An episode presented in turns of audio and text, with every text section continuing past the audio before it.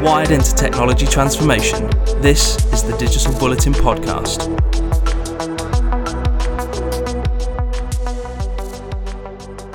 Hello and welcome to episode 22 of the Digital Bulletin podcast. My name is Ben Mouncer, and joining me inside the pod this month, we have your favorite DB duo, everyone. It's our CEO, Romilly Broad.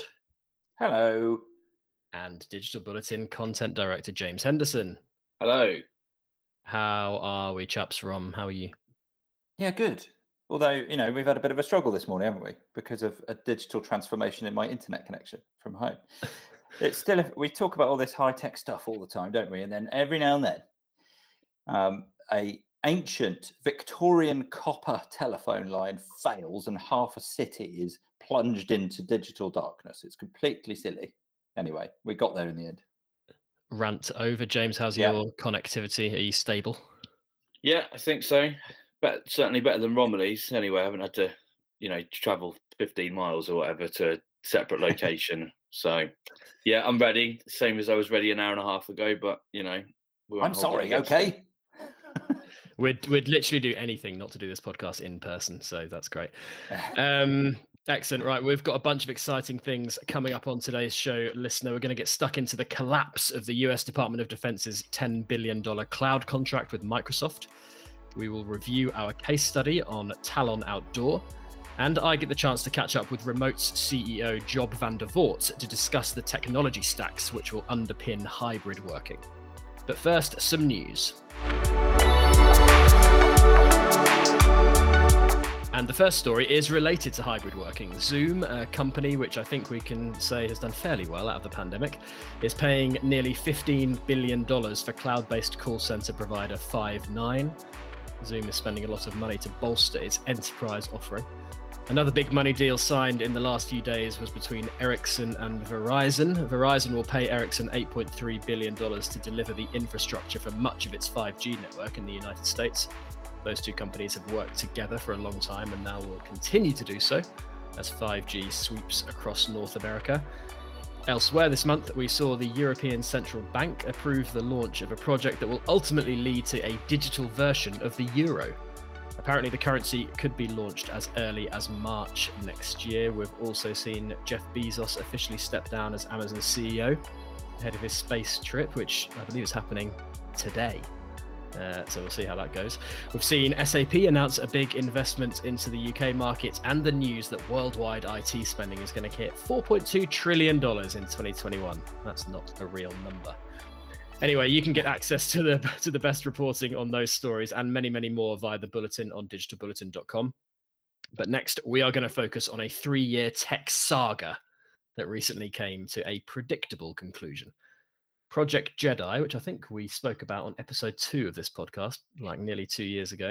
Um, so, Project Jedi, or the Joint Enterprise Defense Infrastructure Project, which saw the Pentagon award a 10 year cloud contract exclusively to Microsoft, has officially been scrapped.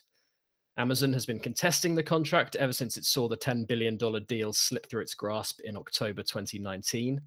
It has very loudly been alleging bias from the Trump administration against the company and its founder, Jeff Bezos. The US Department of Defense cancelled the project earlier this month, saying that it no longer met its current needs due to, quote, the shifting technology environment. Now, we'll read into that what we will. But, Rom, do you think Jedi was doomed from the beginning? Um, it's I, I, I wonder what we said back in episode two. Um, we probably weren't saying it was doomed. Um, so I think you can say that in hindsight, probably. And I've been knowing that we'd be talking about this. I've been thinking about it, and it's it's it's interesting um, the interplay of various different things uh, that have ultimately caused its demise. And now, in hindsight, when you look at those things, whether it's politics, whether it's corporate interest, whether it's culture, um, yes, it was always it was always kind of doomed. Even though obviously at the time when the idea was uh, broached, it was absolutely a, a very sensible thing to do, and it still is. It's just going to be a different kind of thing now, I guess. Yeah, and it's going to look very different. And James will get your thoughts on that in a minute. But but Rom, how, how did something so complex get as far as it did in the end? Obviously, it's sort of collapsed spectacularly, really, over over a long period of time. But the, the contract was awarded to Microsoft. It seems astonishing that that even kind of happened, really. Right. I mean, the, the reason it got as far as it did, I suppose, is because it's just a good idea. It's cost efficient. It brings a whole load of extra capabilities across, um, you know, the defense landscape uh, uh, in the US, and obviously that's quite large. Uh, I think it's you know bigger than just about the rest of the world combined, more or less, in terms of you know the kind of assets in play that this would underpin. Um, that's uh, as far as I understand it, still the idea. They're just going to go about it in a different way. I think that the, the problem was obviously they wanted to go to a single supplier for all of this. And what happened then was you had uh, a number of very, very big companies extremely interested in in the $10 billion, probably not limited to $10 billion. Part of the contro- controversy around it, I think, was that it was kind of an open ended contract. It was limited in terms of time, but not necessarily in terms of spend. So it was probably going to go beyond that. Everybody wanted that. Um, and then you know you look at the backstory and what was going on you had uh, cultural issues. So google were in the running to start with right? But they they dropped out because of a fundamentally a backlash from their own people. They thought hang on this isn't this doesn't chime with what we think we are as a company. And so uh, google said no thank you. And then amazon was primed to pick it up uh, at, at, the time i believe. And then oracle intervened. And then this is of course where uh, politics started happening. There was a particular individual in the White House at the time, um, supported strenuously uh, by the CEO of Oracle at the time. Uh, he put a great big pause on it, suggesting that the involvement of a former Amazon employee in the requisition process represented a conflict of interest. Um, uh, you know, uh, two or three months later, a mysterious quarter of a million dollars landed in his fundraising account uh, from the CEO of Oracle. Um, the whole thing was paused. It was all a bit silly. Everyone went to court. Um, obviously, uh, Microsoft were ultimately handed uh, the contract. Amazon weren't too happy about that. Everything went into court. So we've got the interplay of legal courts, of kingly courts, in the term in terms of the, the Trump presidency at the time, where you know you could debate uh, the the influence of uh, one I was going to use the word corrupt influence, the slightly shady influence of different um, attitudes there. In not in not obviously um, uh, obviously mainly the big one being Trump kind of hates Jeff Bezos. Like that's just obviously on the record. And how important was that? It shouldn't be obviously at all, but you know, this is anyway. The whole thing was just a mess. You had cultural opinion on one side, certainly at Google. You had uh, uh, litigation going on left, right, and centre, which was always going to happen. And then you eventually you had the kind of unseemly politics of the time. So, yeah, the whole thing was a bit of a mess, even though it was obviously the right thing to do at the time. Yeah, and and the the DoD isn't departing from the strategy completely, but James, it's a it's a very different kind of way they're going now. You know, we've given I think we've given the egos enough airtime there. Let's talk about the technology. And one trend we're seeing, James, is is the especially with the huge organizations when they're adopting cloud at massive scale, is that a sort of multi-cloud approach tends to be the way they're going now, purely because of the just complexity of it all. Um, do you want to talk a bit about what the Pentagon are, are doing now as in, in after this U-turn? Yeah, I mean, I think that Rom said it was a good idea, and obviously, and clearly, it is a good idea if you're, you know, you're the, the Department of Defense or the Pentagon, and your, you know, your cloud infrastructure is operating optimally. But I do. Th- uh, uh, it was said from the start, I think, that people who looked at the deal sort of raised their eyebrows. There was some surprise that it had gone to a single provider. You know that you, you're absolutely right. Enterprise more than ever, and you know that includes public sector is going towards a, a multi-cloud strategy. So it was always a, a, a sort of a, I found it quite odd, to be honest. I thought it was odd that it, they didn't go down that road to begin with. Um, so what they're what they're doing now is is doing just that, and um, they've changed the name. It's no longer going to be known as JEDI. It's now going to be known as the Joint Warfighter Cloud Capability. So boom. Yeah, that's literally uh, boom. Yeah, that's one to remember. Um, and interestingly, obviously, AWS and Microsoft have been fighting each other, you know, making you know some pretty strong accusations on either side, and God knows how much has been spent on lawyers and litigation and stuff like that. And and and, and the crazy thing is now that these two are now in for part of this contract. Probably the two biggest bits of the contract are going to now go to AWS and and Microsoft, and they're going to have to work hand in hand and sort of try and forget about the you know been trying to drag each other through the courts for for, the last how many how many ever years. Initially, weirdly, the Department of Defense said that those were the only two companies they thought could um, would be able to meet its cloud computing needs, uh, but it's rode back on that since, and uh, uh, it's likely to sort of test the waters with Oracle, Google, and IBM over the next couple of months. I think what we'll probably see is, you know, the two largest tranches of this contract going to AWS and and Microsoft and, and Oracle, Google, IBM picking up bits and pieces around it. Um, and obviously, they wasted a lot of time, so they want to get the ball rolling by April next year. Um, we're definitely going to have AWS and Microsoft. That yeah. you know, if if that doesn't happen, then I would be absolutely stunned. And we're probably going to have more, you know, one at least one or two of Google, IBM, Oracle as well. So yeah, very much going from Jedi, the you know one one provider fits all to you know may, maybe maybe three, four, even five. But yeah, AWS and Microsoft are going to. Uh, look, these are two companies that are used to working together, right? But the people who have been involved in this contract are going to have to put certain issues aside to work together on this because you know obviously it's it's such a crucial contract such an important contract i'm sure they will i'm sure there's a desire on all sides to just get on with it now and those providers you mentioned it, it, it kind of makes sense doesn't it because those providers will all have different strengths we know aws and microsoft are you know without any shadow of a doubt the market leaders but there will be elements of the other services that might suit the DoD's needs better. And l- listen, this is mission critical infrastructure. Everything about it needs to be absolutely spot on. The idea that one company can meet their needs to the absolute maximum across everything is just not realistic, I don't think. Rom, do you think these cloud players will work together in scenarios like this going forward?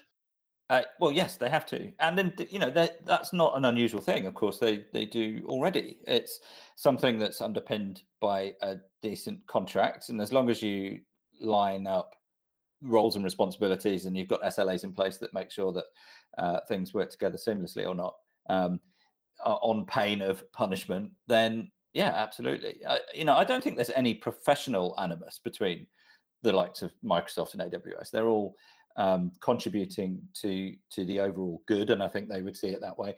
I think you know, with the extraction of certain political um, kind of overheads uh, and maybe a return to some kind of sensible process, um, there's a much better chance that that'll happen. And I, and I, you know, it, it is.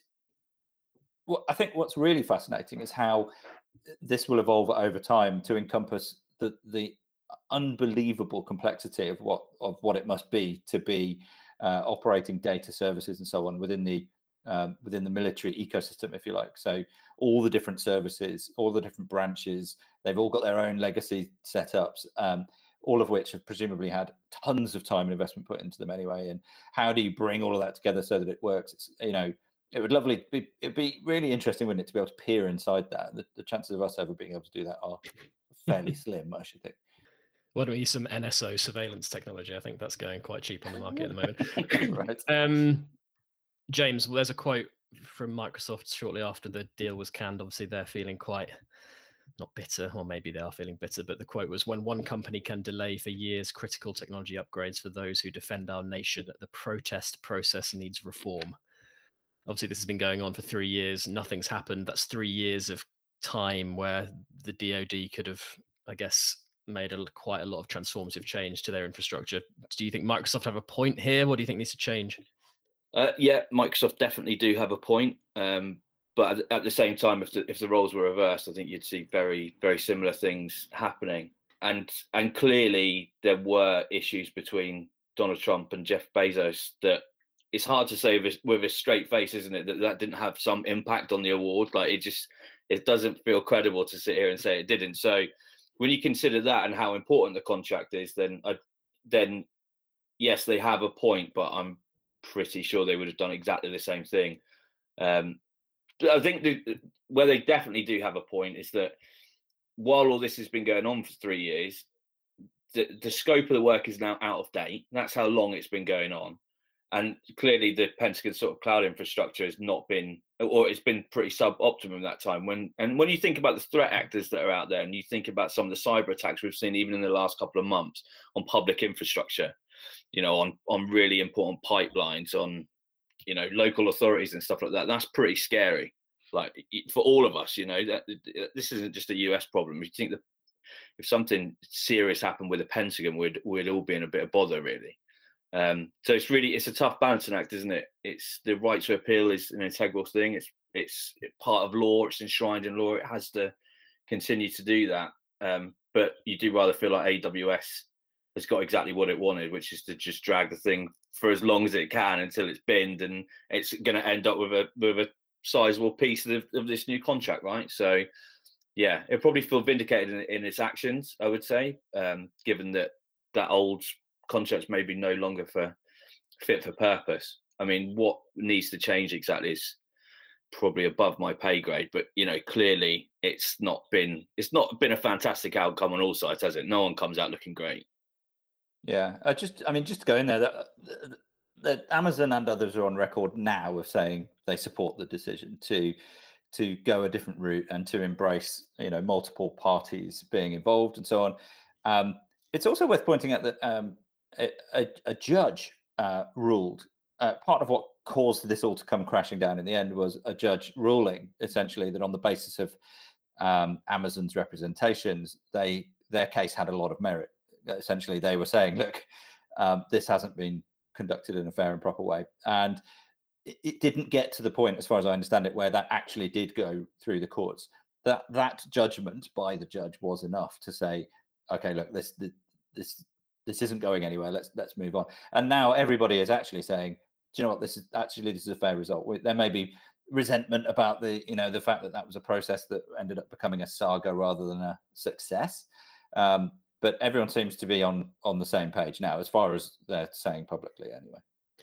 I'm sure it'll all go very smoothly from here on in. How, how many people do you reckon the Pentagon got working on this? Like two or three little? Yeah, little a couple yeah. little yeah. little sub working group. You know. well, it, as Rom said, it'd be really nice to have a little nose around and see how all this works, but you know that's never going to happen. So I'm going to call time there, chaps. I think.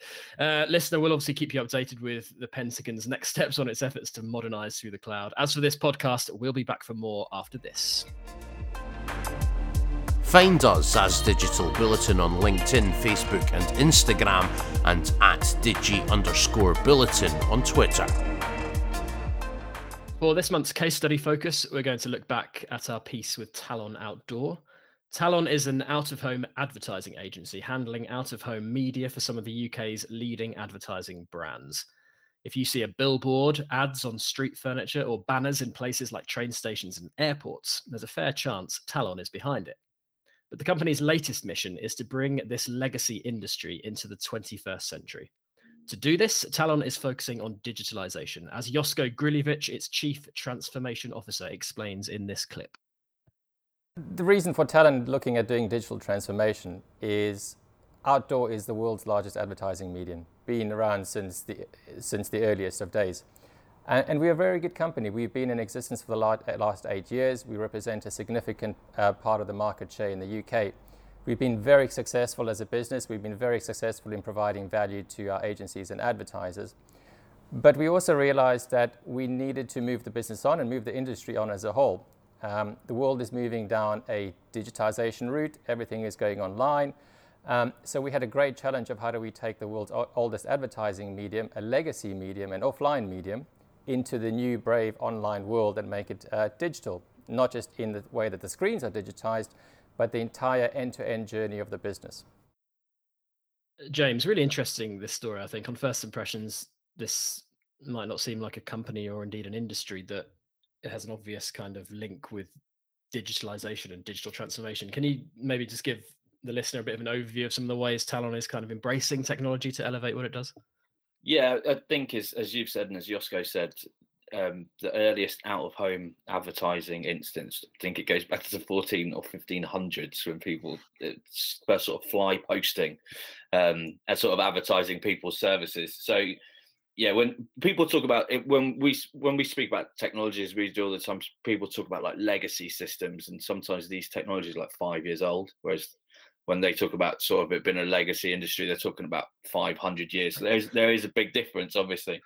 Um, and you're right. You you think about you know billboards, the, the sort of advertising that you almost take on sort of subconsciously or passively, but obviously over, over the over the last sort of 20 years, a lot more of that's become digital and um, you know, and it, it, sort of changes in front of you. So we, have gone beyond, you know, just normal billboards, although although Talon still do, you know, that still is in their sort of portfolio.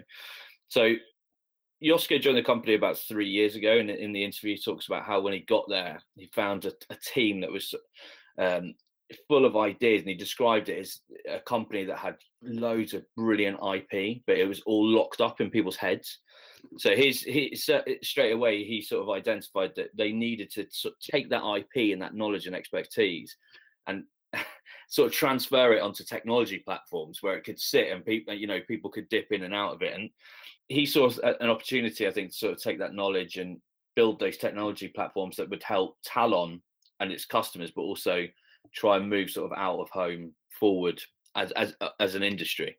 Um, they've built a no- number of platforms, but there was three sort of main platforms that, that, the article dives into, and I'll just briefly go over them. The, the newest one, I believe, is, is Ada, and that's a sort of data management platform, which uses billions of different data points to create insights for customers about their audiences. So stuff like footfall, ad recall, brand consideration. So it's effectively using data science to understand the audiences of those sort of uh, out of home advertisements.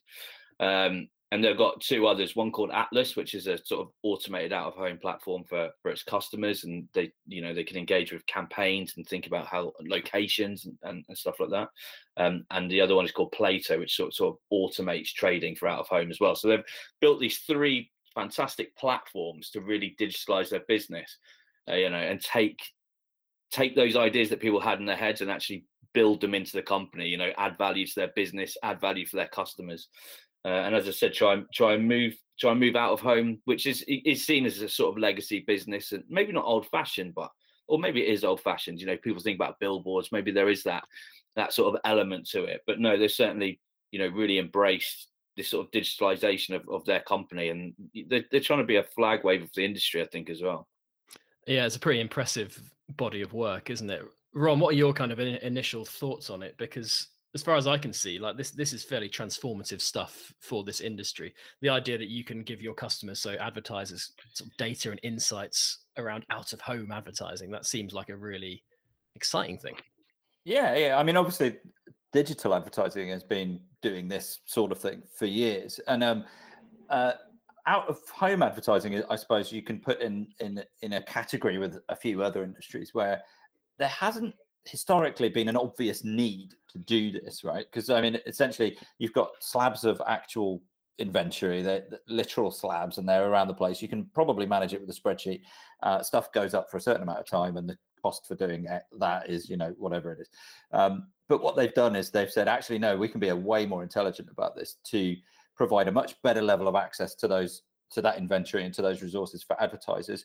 I think um, Josko in particular talks about how they're how they're able to open up through this technology um, access to their inventory to smaller advertisers. So even shops who are saying, "Do you know what? There's a billboard just near my shop. I can go and book that for a day and get a bunch of extra people in the door." Um, by ha- having the technology behind it that enables you to book that inventory um, in in that kind of real time way, kind of transforms what it what out of home advertising means, especially to uh, a greater range of businesses. But it's it's really it's really interesting. And when when I was when I was reading it a while back, I, I I don't know if this is a bit of a tangent too far, but I was thinking there's a group of people actually over the last few years in the UK who had been kind of digitizing billboards and things, out of home things, in a guerrilla fashion. And it, and it made me think, you know, they'd already digitized it. Um, are you familiar with the uh, Led by Donkeys activist group here in the UK? And they they are very much led by social media. And what they they had a particular axe to grind about Brexit, and more recently they've had an axe grinding about um, about coronavirus. They are actually primarily responsible for what is now essentially the UK's main national monument to the tragedy of the coronavirus in London. Um, very guerrilla type work. But what they principally did was they used digital channels, social media channels, to um, rouse uh, a community of people that supported them, to rouse funds and so on. And then they and then they did out of home advertising with it. Um, they put uh, you know yellow jackets on, snuck up in the middle of the night, and uh, pasted their own version of posters over existing stuff, um, uh, and then digitized it. It turned it into viral social media uh, things essentially, and then of course the next day it would have been removed probably um, because it was completely illegitimate and so on. And I thought, you know what, actually, it's it's great that Talon has actually said, oh, let's let's industrialize this. We can do this stuff much better because the impact of out of home is is actually much more significant than you might think, and it's um, it's kind of already digital anyway when you've got particularly strong creative, and now they've opened that up to a much larger range of people. They, as a company, are going to do a lot better with it, and um, maybe even provide a- access to to more people like led by donkeys who who can now they don't have to scamper up ladders in the middle of the night. They can actually, you know, maybe leverage um, uh, an increased democratization around this sort of stuff um, for a greater range of purposes than we might see. Anyway, it's it's all really interesting, and they are very much leading the way on this. It's it's it's great that we were able to get in there and see it. I still think like billboards and things like that are really impactful as a medium. Like you tend to think of them as kind of old fashioned and, and stuff, but actually, how often do you see a picture of a billboard on social media doing the rounds? It's like right, they're right. still really exactly. impactful. And in terms of Talon stuff, you know, they've got some like McDonald's is one of their main clients and has been one of the um, companies who have engaged first with with these different platforms and stuff. So it's all really interesting stuff. Now, as James said, there were three proprietary platforms that Talon have developed. Um, we were also lucky enough to speak to Georgie Rumble, who's the company's product strategy director, and here she is talking more about the customer insights platform Ada. We wanted to make sure that the platform um, would be able to provide uh, outcome-based measurement. So out of home is classically a channel that's been quite difficult to measure. And that's because of the way that it is um, it's consumed. You know, it's a passive medium. It's you know you see it subconsciously when you're walking down the street. So with Ada, we have built um, the platform with the ability to report on footfall data, which has been a real kind of interesting element for our clients to understand people who are seeing an out of home campaign and therefore taking an action and visiting a, a certain location. James, as we've said, this was a really kind of quick but deep transformation, wasn't it? Three years to, to launch, to build and launch these platforms. There's an interesting story, isn't there, about how Talon found the right people to kind of make this happen? There is. When when Josko went into the business three years ago, there was that desire, as we've spoken about, to build these these technology platforms. Um, but he he said to himself, he said that there wasn't the, the talent within Talon to do that. Maybe there wasn't even even the budget. There wasn't the time. So, so what they did, they sort of they went out to to market um, to try and find a partner really to to help them build these these platforms, and they went out and found a company called Sahaj Software, um, who are sort of based out of India. They've got a London base as well. And we were lucky enough to speak to a few of their guys um, about the, the work that they've done with Talon to build them. So it's a, it's a company which has a, a, big team of data scientists and engineers, which is exactly what Talon needed at the time. They they didn't have that skill in house. They needed to team up with a company who had that, um, and they partnered with them to, to build these products. And we we a lot of the times in these case studies, we will speak to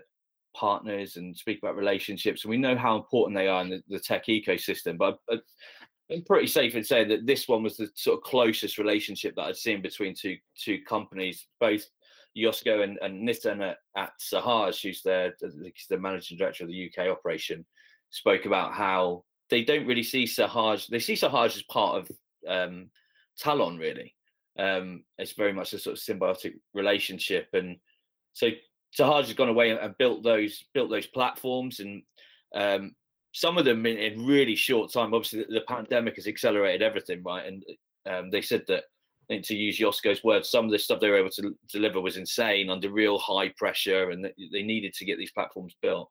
Um, and it, one of the things that that stood out for me was uh, when when I was doing the interview with the um, Talon guys, a few of them told told me that uh, Sahaj would often come to them and say, "Look, we've had this idea. We think it would be really interesting for for you guys. We, think it would help with X, Y, or Z, or whatever you're trying to do." And often there wasn't time or budget and that they, would go back and say that. So um, Sahaj would just go away and do it as a sort of experiment anyway, and then come back with it. You know, this sort of fully working prototype. prototype. That and one of those is going into full production as, as a new platform later this year, which is it's incredible, really. So it was it was um it was a really interesting partnership, clearly a really close partnership as well. And you know what Sahaj is doing is, I, I thought it was really impressive stuff actually. Yeah, definitely. That's partnership on another level, that isn't it? Mm. um, and on a final point, Rom, I love throwing these big questions at the that make you stroke your beard and pontificate. But the future of the advertising industry, considering what we've just spoken about, the the elevation of out of home to kind of the 21st century, and then all of the challenges around digital advertising, where where do you see this industry going? Where is the value for advertisers going to be in the future? Do you think? Well, yeah, that's a nice, easy question, isn't it? Like, I mean, uh, in, in tr- I think there's one element of what Talon are doing that's that's that might lead a, a, a way forward here, and that is by partnering so closely with people like Sahaj, they're developing solutions for a problem that uh, digital advertising, particularly, has had for ages, and that's to do with um, the uh, trust. Um, there's there's an awful lot of weirdness that goes on in um, and uh, it, it's kind of criminality almost.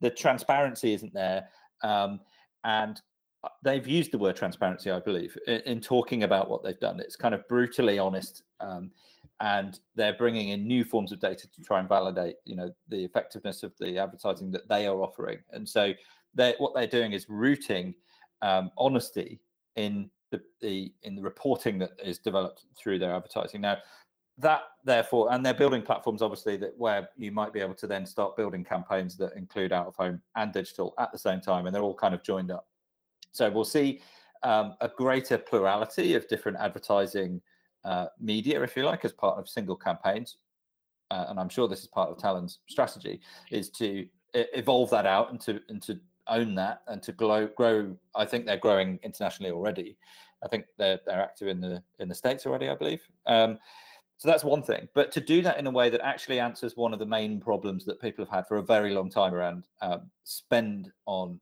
uh, digital platforms in an advertising context would would be quite transformative. I think um, there's lots of other people trying to solve those problems as well, of course. But I think the Talon's scale and and penetration in in these markets already is is going to help it become a leader in that area. I think that's my that's my off the cuff answer to your ridiculously broad question. Thank you for it. Um, right, brilliant, chaps. Thank you very much. We're going to move on. But for those interested in going deeper on the Talon outdoor story, the full case study can be found at digitalbulletin.com. Next, technology and the hybrid workforce. Power up your day with the Bulletin Brief, the latest news, insights, and opinion delivered straight to your inbox. For our interview this month, I sat down with Job van der Voort, CEO of Remote, the company whose technology helps organizations recruit staff from anywhere in the world. The topic of our conversation was the hybrid workforce and whether companies are adapting fast enough to their employees' needs. We also discussed how crucial technology is going to be in serving the distributed workforces of the future. But first, I asked Job what are the toughest challenges businesses face with hybrid working becoming the new normal? Well, I, you know, you have to change your entire model of working. So that that's a huge challenge. I think uh, there's there's a million and one things that are happening, right? First thing that is happening is that uh, employees are demanding to be able to work remotely, to to work from home or to work from any other location in the world. And uh, if you don't accommodate to that as an employer, you're going to lose those employees. So you're immediately forced to deal with that and have to have to address that in some way. So in other words, you have to make the decision: and am I going to be an employer that's going to be working remotely? Yes or no? Um, and and and the answer is likely yes. And then you have to decide like how do we work remotely? What does it mean to us? Are we all working remotely all the time? is someone expected to be back at the office? Does someone plan to be back at the office if we say, well, you don't have to? Um, and how do we do, do we deal with that? And then, you know, especially if you start working remotely, you have this magical ability now that, well, we could just hire people from all over the world rather than just the people that live close to us. And with that, you're immediately faced with how do I actually employ people and pay people in other countries and what do we do about time zones? How do we you know are we hiring truly everywhere in the world or just like close to us? Um, so you really quickly run into a whole set of new problems not just new for you as an employer but it also new for like society as a whole because the amount of companies that have been doing this kind of stuff and been working remotely uh, is is is very very very small let alone the ones that have been doing it in like the modern era m- meaning you know the time in which we have access to zoom and slack and those are like under everybody knows those tools and everybody uses them but what happens if you use them for all of your work? And so and because there's so little people that have like elaborate experience with this yeah it's a lot a lot of challenges you said there a million a million and one challenges job i like that phrase um, and it's not just about technical stuff it's almost philosophical as well for companies yeah. and how, how they're going to tackle this going forward do you think job that there's any organization is your average organization prepared for this in any way or do you think they're kind of scrambling through it right now I think I think by now organizations have made some sort of preparation, right? Like basically everybody, every employer got the last year as a as a like well trial by fire in a way. Uh, you have to figure this out this this year. By now, I think most employers have like a reasonable idea of like what do we have to do, what is expected of us. Uh, that said, there's a host of employers I I expect to see you know that are up for a nasty surprise when they realize well if we don't support remote work we're going to have a lot of people leaving and we'll have to change course in that but in general yeah as i was saying like, you, you can't really be prepared for something that yeah you you haven't experienced before is completely different from any model that you've used in the past and so you know uh, there's always this eh, i always try to you know humanize it a little bit the employer is also just you know one or several people and those have also experienced the same things that the, the downsides of you know being forced at home, the struggles of working remotely, but also the upsides. And so, you know, I think in that sense, um, they might not be prepared for it, but in a lot of ways, uh, they might be excited about the prospect of being able to continue to work remotely. Tell us about your company then, Job. Very aptly called Remote. What does your company offer?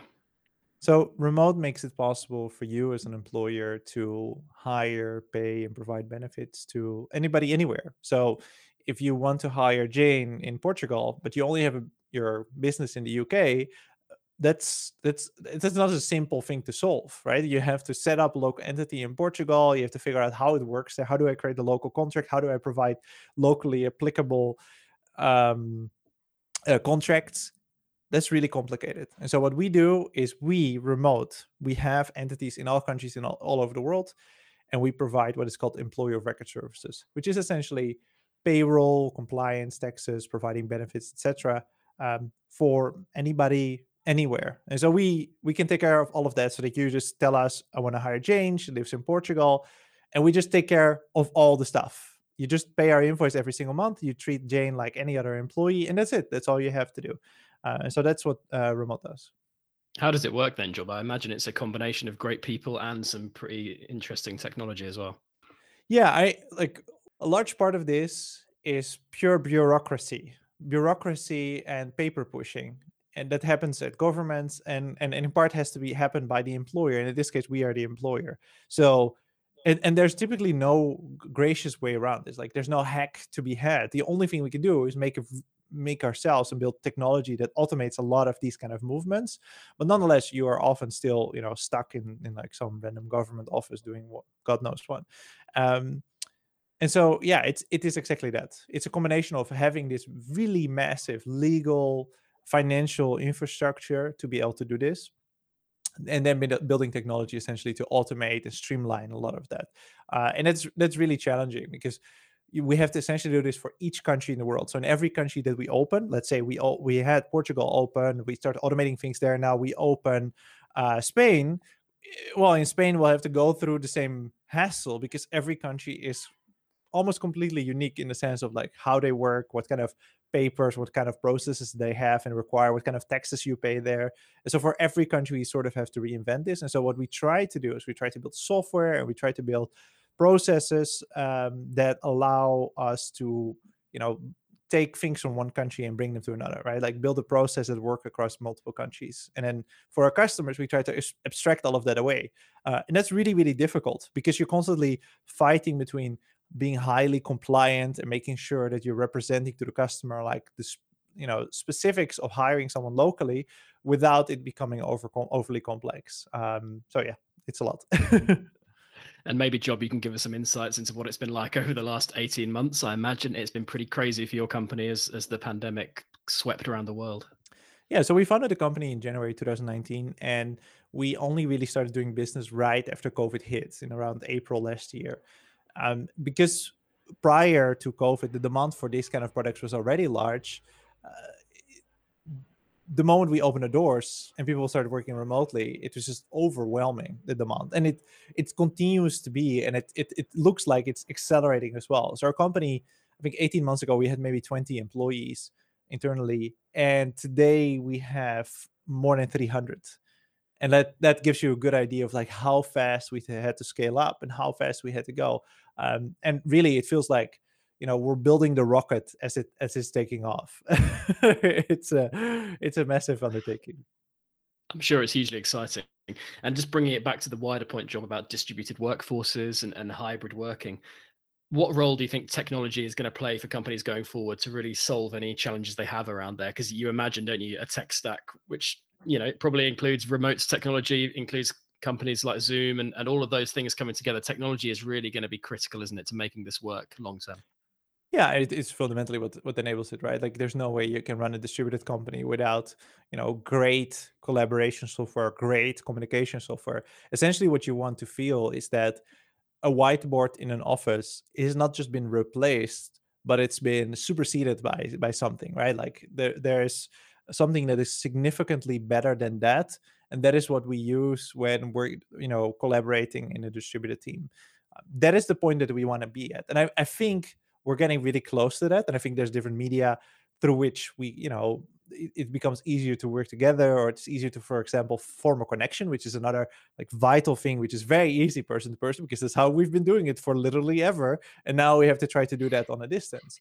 Um, so it's those are the kind of things that you have to think about like communication collaboration tools uh, and of course you know what we do which is compliance and taxes and payroll etc but but above everything else what i you know beyond the work that we do ourselves i think that is where a lot of innovation has to happen just so that we feel like well i can be as productive or more productive when working remotely not less so. Uh, and luckily we have you know we have really really great tools and it, it's it's only improving yeah, and the tools are very sophisticated right now. But Job, how exciting is it to think how they might be in the future, and to think that this is going to be an area that's going to be invested in so much? That there's almost a a future of, of work that seems hugely kind of tantalizing, isn't there? Yeah, absolutely. I think one of the things I'm most excited about is to see VR and AR, you know, step out of the niche and become more of a general thing, right? So uh, today, what we do at, v, uh, at at remote, for example, everybody gets a VR headset, so we can use that and can you know use it for bonding and just for fun, and also just to get a taste of the future. It's not very expensive, so it's like it's a nice thing to get when uh, you join a company. Uh, that said, it, it's still very far away from being like highly productive. Like you, you're not going to use that 100% of the time. There's there's a few people that are, but like it's it's it's still much harder to use than something that you know than your normal setup. Uh, but i'm very excited to see where that is going especially you know once we'll see like some sort of ar glasses by apple and and once most people start to have one of those accessible it's going to be very interesting to see how work is going to evolve and how collaboration is going to evolve i'm, I'm really excited about that.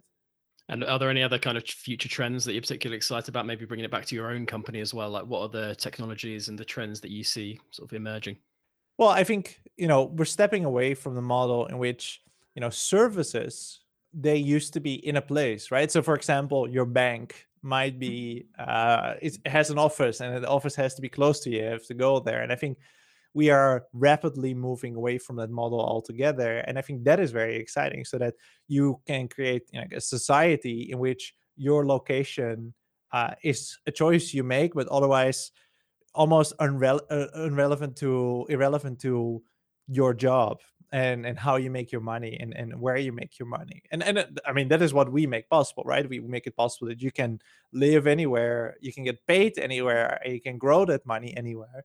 And you know we solve we we essentially solve all the hard parts of that. You just have to you know keep your job.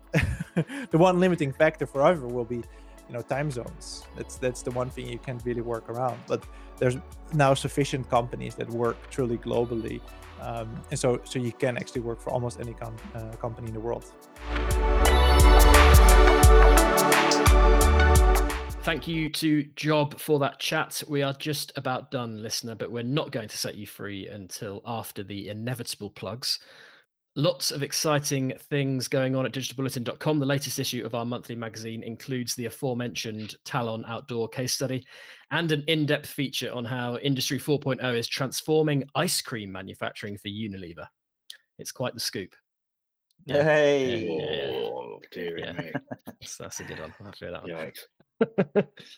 Deary me. Uh, right. Last thing for me to do, thank goodness, is to say thank you and goodbye to the panel. James, thank you. Thank you as always. Romany, thank you. Uh, no problem. We got there in the end. And thanks to you, listener, for sticking with us. We'll catch you next time. Goodbye.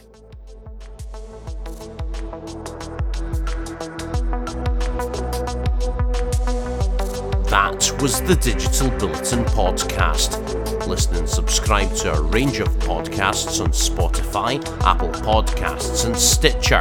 Plug in for news, features, and case studies on the very latest in enterprise technology and digital transformation.